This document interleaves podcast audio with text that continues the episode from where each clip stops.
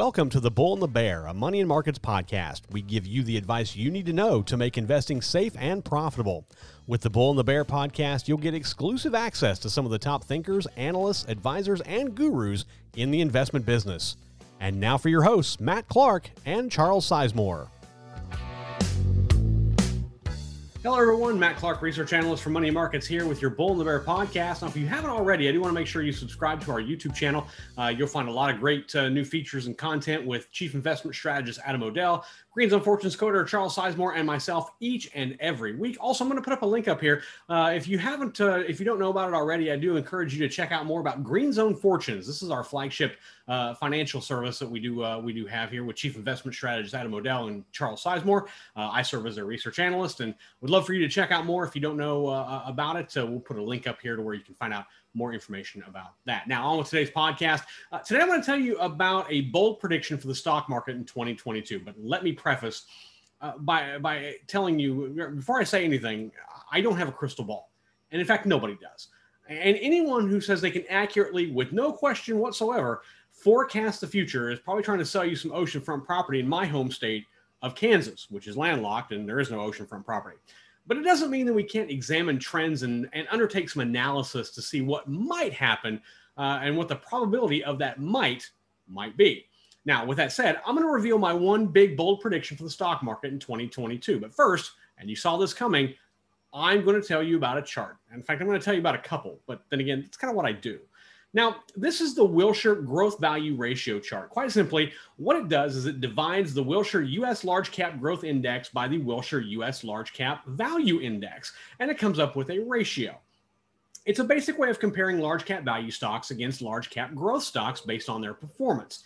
To interpret the, the ratio correctly, when the ratio is moving higher or when the stock chart is as it is moves higher, it means that growth stocks are outperforming value stocks. Conversely, when it's down, it's value stocks that are outperforming. Now, the peak of the ratio for value stocks was in 2020 for the of the ratio period was in 2000. This is when the tech.com stock uh, boom was all the rage, and it sent growth stocks through the roof. Now, since 2008, 2009, growth stocks have continued to kind of rule the day uh, and have been a heavy favorite of investors. So let's zero in a little bit from January 2020 through now. And you can see that the ratio has exploded in just the last two years. Now, the Wilshire growth value ratio is near the highest it has ever been, obviously with the exception of 2000.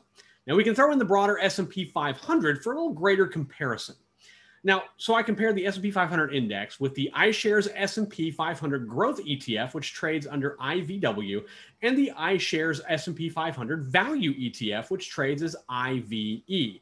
And I compared it from 2016 to today. Now, as you would assume, all three move in lockstep with each other in terms of the direction. And that's because they're all related to the broader S&P 500 index. So you would expect they're all going to move together uh, in terms, like I said, of their direction. And from 2016 to 2020, their total returns were pretty close together. However, since the corona crash of March 2020, the gap has widened between these three entities significantly. Today, the growth ETF has returned 165.22% compared to the S&P 500 index returning 104.86% and the value ETF only returning 47.93%. In case you're wondering, the 2016 growth stocks have, have more than tripled the total return of value stocks using these ETFs as a comparison. And this all suggests that investors have been piling into growth stocks as this bull market continues to rage on. But it leads me to my bold prediction for 2022. While this has been a long-standing trend, I think it's going to reverse itself in 2022. That's right. I predict value stocks will start to outperform growth stocks. Now, no, I'm not suggesting we're going to see a bear market in 2022, uh, but there are a few reasons why this reversal is plausible in my head. First off, I think interest rates are on the way up. The Fed has recently suggested that inflation is not transitory as transitory as it once thought. And this sets the stage for the potential for the Federal Reserve to raise interest rates in 2022. This makes gains from growth stocks a lot less attractive and could push investors back into value stocks. However, I don't know that just one rate hike is going to be enough to curb the rate of inflation.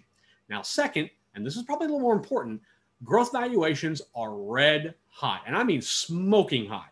In general, stock valuations have been consistently on the rise, but even more so with growth stocks. Uh, the price to earnings ratio for IVW uh, has jumped from around 21.5 in 2016 to 32.7 presently. That's an increase of a little more than 52% in its price to earnings ratio.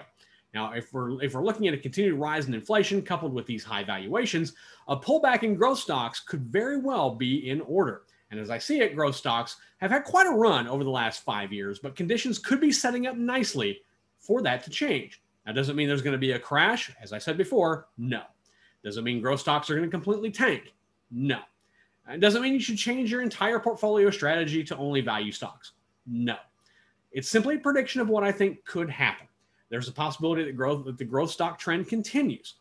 That, you know, and it just kind of you know leads me to think again, it's a prediction.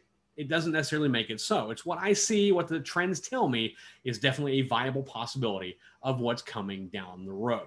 But again, we've been in one of the longest bull markets in recent history, and there's other trends and other outside forces that suggest that shouldn't be the case, but yet it is. So bear it all in mind, put it all in perspective. And again, if you're looking for some more valuable investment information and and you know the probably the absolute best stock trading service out there, I would definitely encourage you to check out uh, Green Zone Fortunes. Again, we'll put a link up there and uh, let you know. Now, um, I want to move on to our uh, uh, you know our our poll question from last week, rather.